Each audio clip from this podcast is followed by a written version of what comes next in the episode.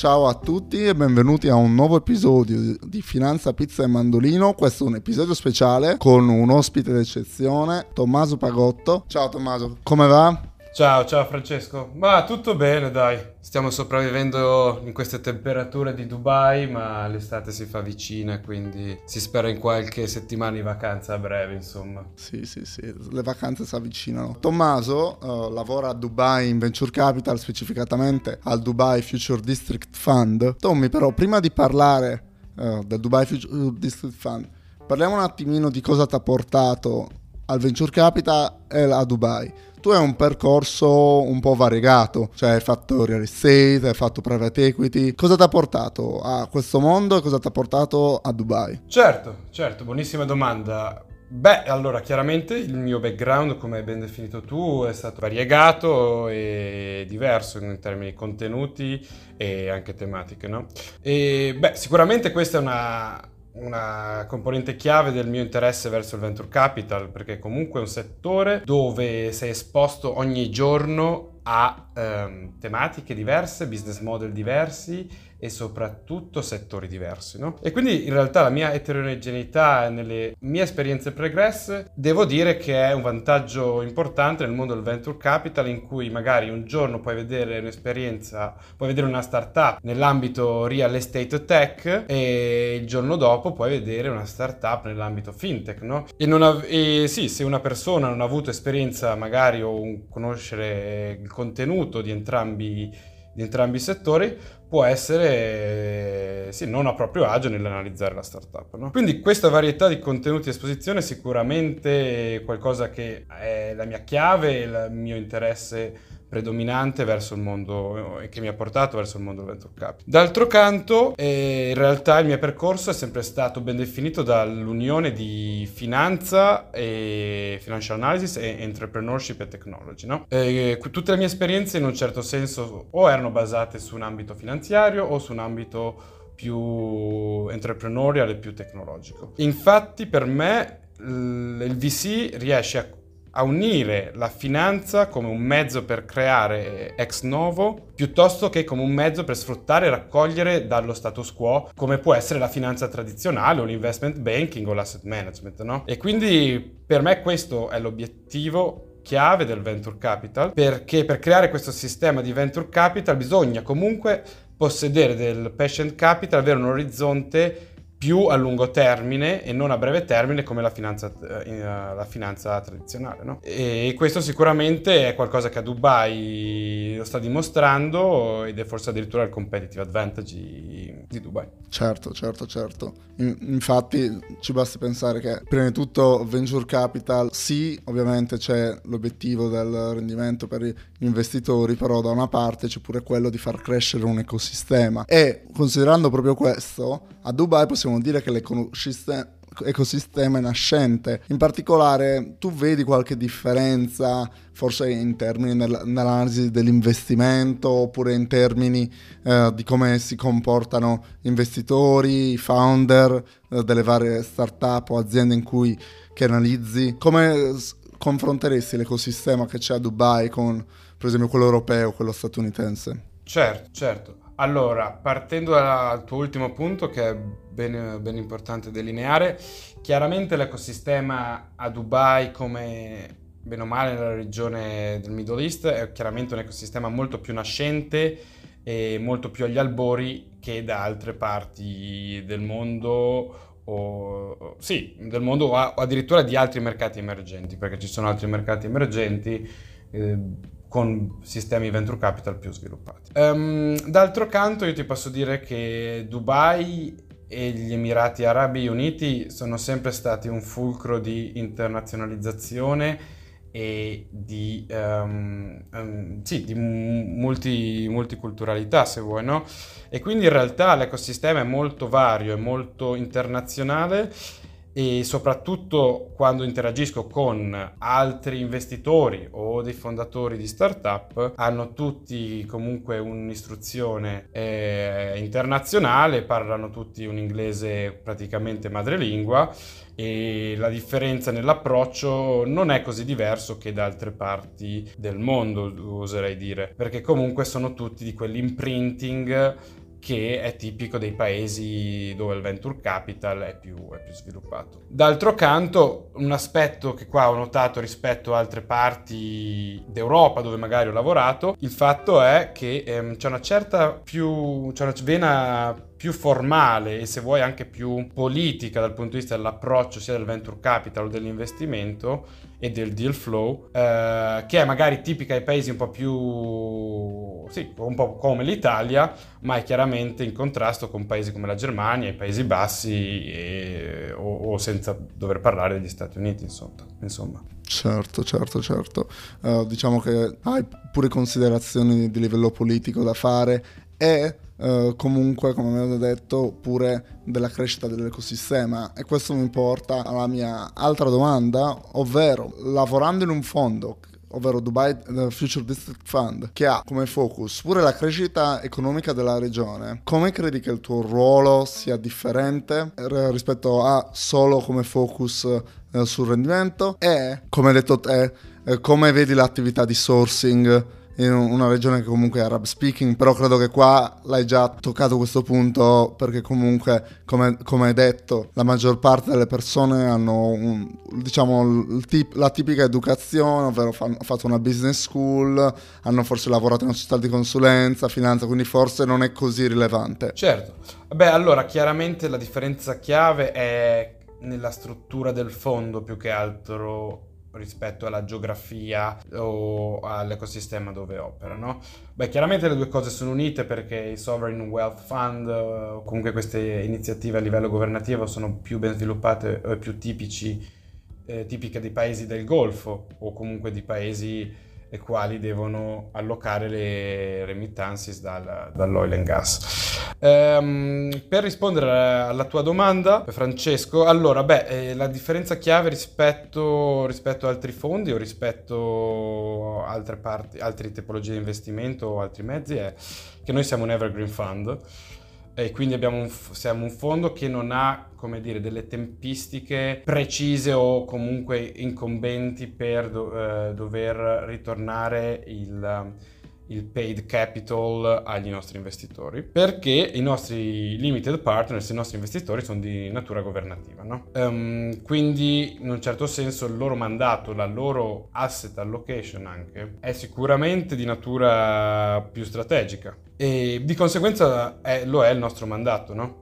Quindi il nostro mandato la nostra metodologia sono sicuramente diversi da un VC tradizionale. Perché questo? Beh, sicuramente, come ho appena menzionato brevemente, il nostro fondo è, come dire, è caratterizzato da quello che in, in VC si chiama patient capital, ovvero ehm, del capitale senza avere delle scadenze di ritorno per gli investitori e che, e quindi questo implica un poter investire in settori e in certi tipi di investimento che sarebbero al di fuori della portata o del mandato di un venture capital normale. Per, per citare un esempio, noi stiamo, stiamo investendo, stiamo guardando l'ambito della space economy o del space tech e chiaramente questo è un ambito che richiede il patient capital perché sono investimenti con del, molto capital intensive, i quali possono rivedere un ritorno molto oltre rispetto ai 6-7 anni di un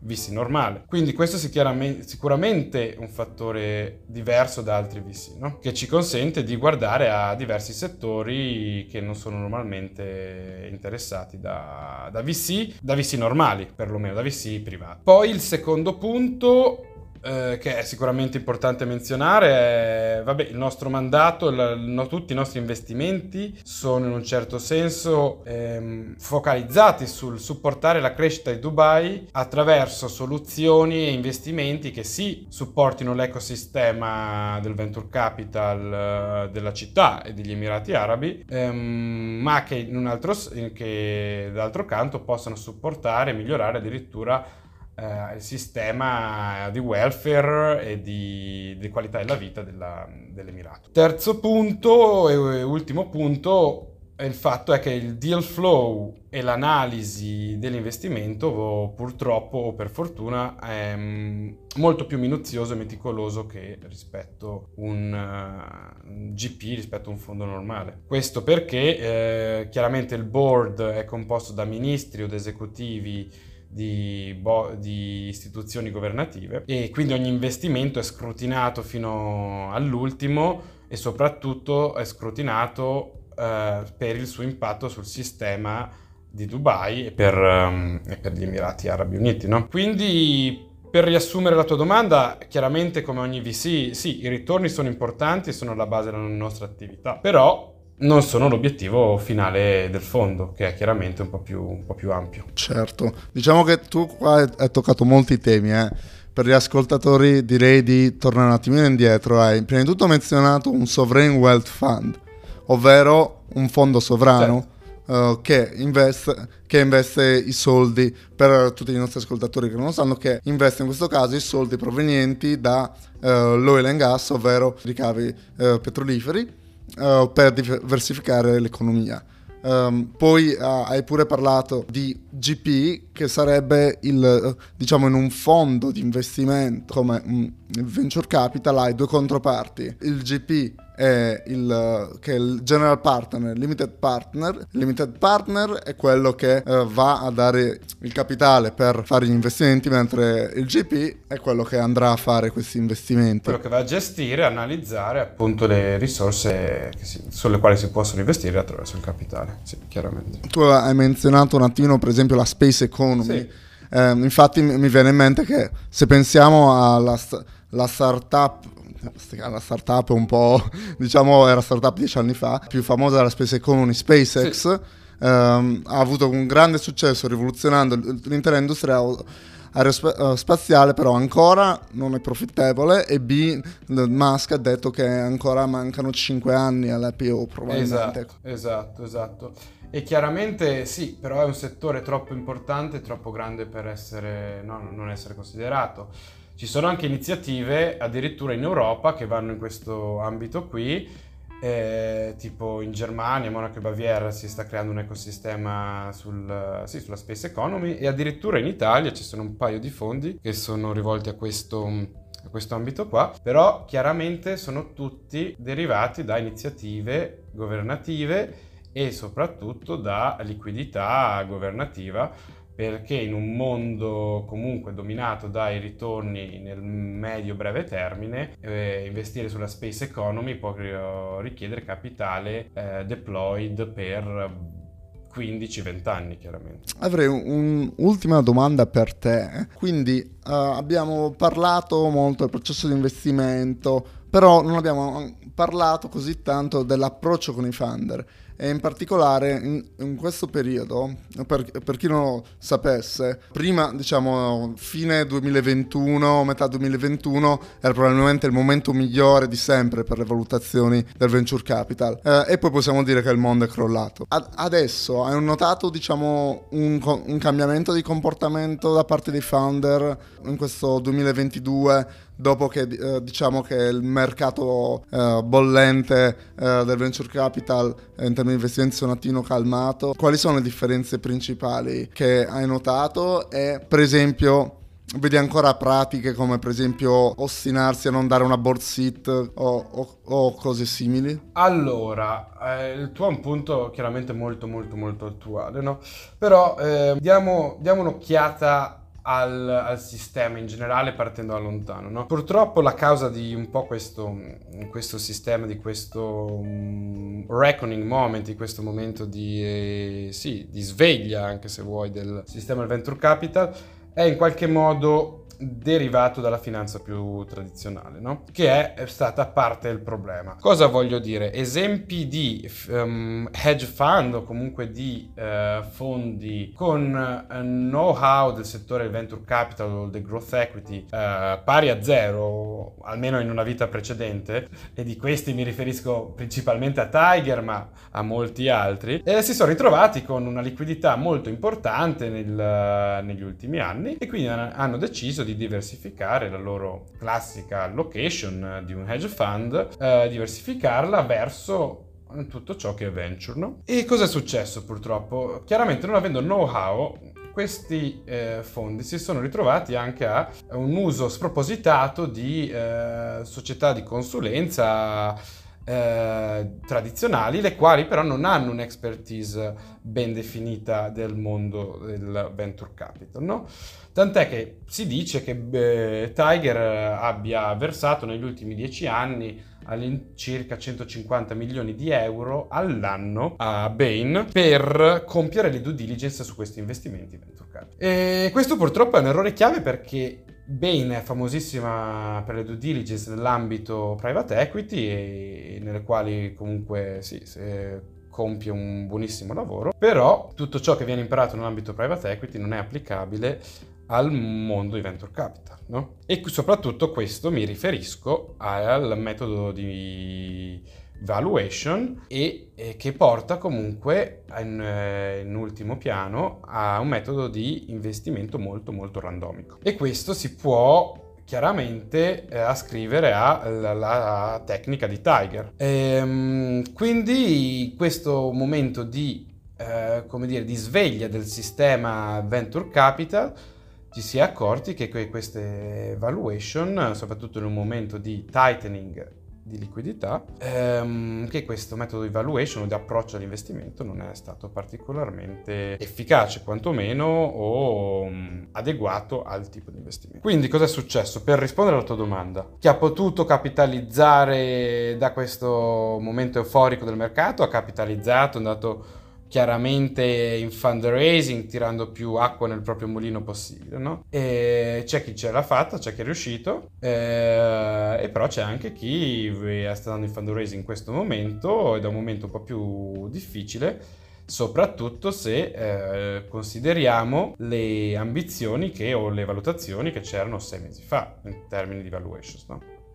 Per esempio, a gennaio mi capitava di vedere startup ehm, anche supportate da investitori celeberrimi, ok? Con valuations di 100 milioni di dollari, ok, per il loro Series A, Series A, ma queste startup erano completamente pre-revenues. Quindi queste startup non hanno mai fatturato un euro, un dollaro, un dirham, però valevano già 100 milioni di euro. D'altro canto, ora i founders sono più pazienti, più umili. Adesso mi capita anche di vedere round evaluation su enterprise value solo 5 volte delle revenues, ok? Che sono multipli molto più simili a un mondo di private equity addirittura che al, al venture capital. Sì, decisamente uh, molto più simili. Secondo me, quello che, che, hai detto che succede di queste startup che pre-reviewano, alcune pure pre-product, riuscivano a tirare su questi uh, round di finanziamento così grandi, succedeva molto nell'ambito delle cripto, sì. del, nel mondo Web3, diciamo. Secondo me là soprattutto ci sono stati svariati casi abbastanza famosi del genere e adesso c'è,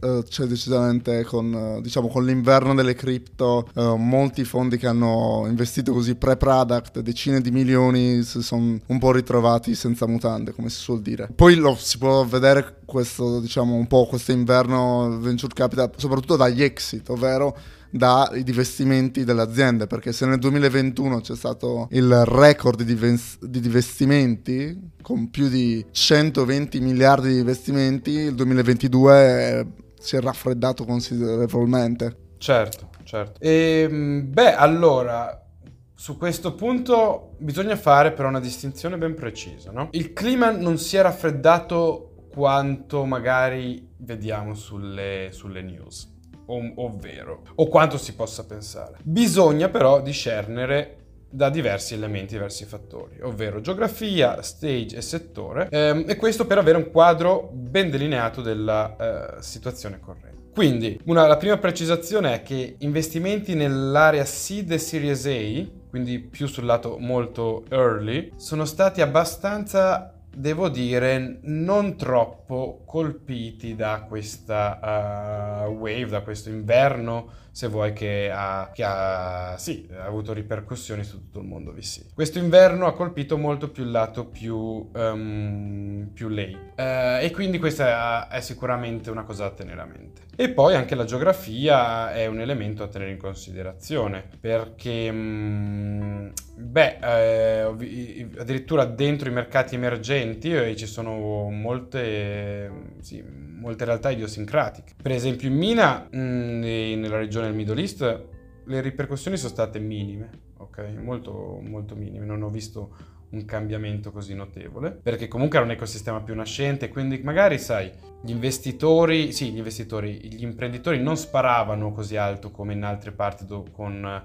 mercati più strutturati e più mm, come dire, più ben, più ben delineati e con più tradizione. Eh, però mercati emergenti con più tradizione e più comunque con più mm, capitale, addirittura quali India e Cina, sono stati molto molto colpiti. Senza dover parlare degli Stati Uniti, dove chiaramente è dove tutto è partito, no? Quindi, per riassumere, beh, ehm, cosa implica ciò? Ci sono ancora delle aree, punto primo, del VC che sono state relativamente intaccate e quindi delle aree di valore dove sia le exit e sia la, diciamo, gli investimenti non hanno subito un sostanziale mm, drawdown. E questo si manifesta specialmente nella parte early. Um, secondo punto è che, beh, eh, comunque sì, il fundraising, come hai menzionato tu giustamente prima, continua a procedere, eh, il capitale comunque nel mercato c'è e non è rallentato e quindi gli investitori comunque potranno in qualche modo investire i proventi del loro fundraising in aree meno intaccate, quali eh, geografie un po' più acerbe se vogliamo, o comunque in deal um, più, um, più, early rispetto al growth equity, rispetto a quello che abbiamo visto, eh, è stato il caso certo. di Tiger, insomma. Va bene. Perf- perfetto Tommaso, grazie mille per eh, il tempo che mi hai dedicato. Secondo me abbiamo trattato un bel po' di topic molto attuali e interessanti e decisamente abbiamo dato pure una prospettiva diversa che, che è quella, come, come, hai detto te, del Middle East che come altri potrebbero pensare cambia uh, abbastanza rispetto a altre region come l'Europa ma ancora rispetto al region uh, dei certo. mercati emergenti. Quindi ti ringrazio ancora. Noi tutti ci vediamo al prossimo episodio regolarmente ogni domenica. Ciao a tutti. Grazie mille. Grazie mille Francesco e a presto.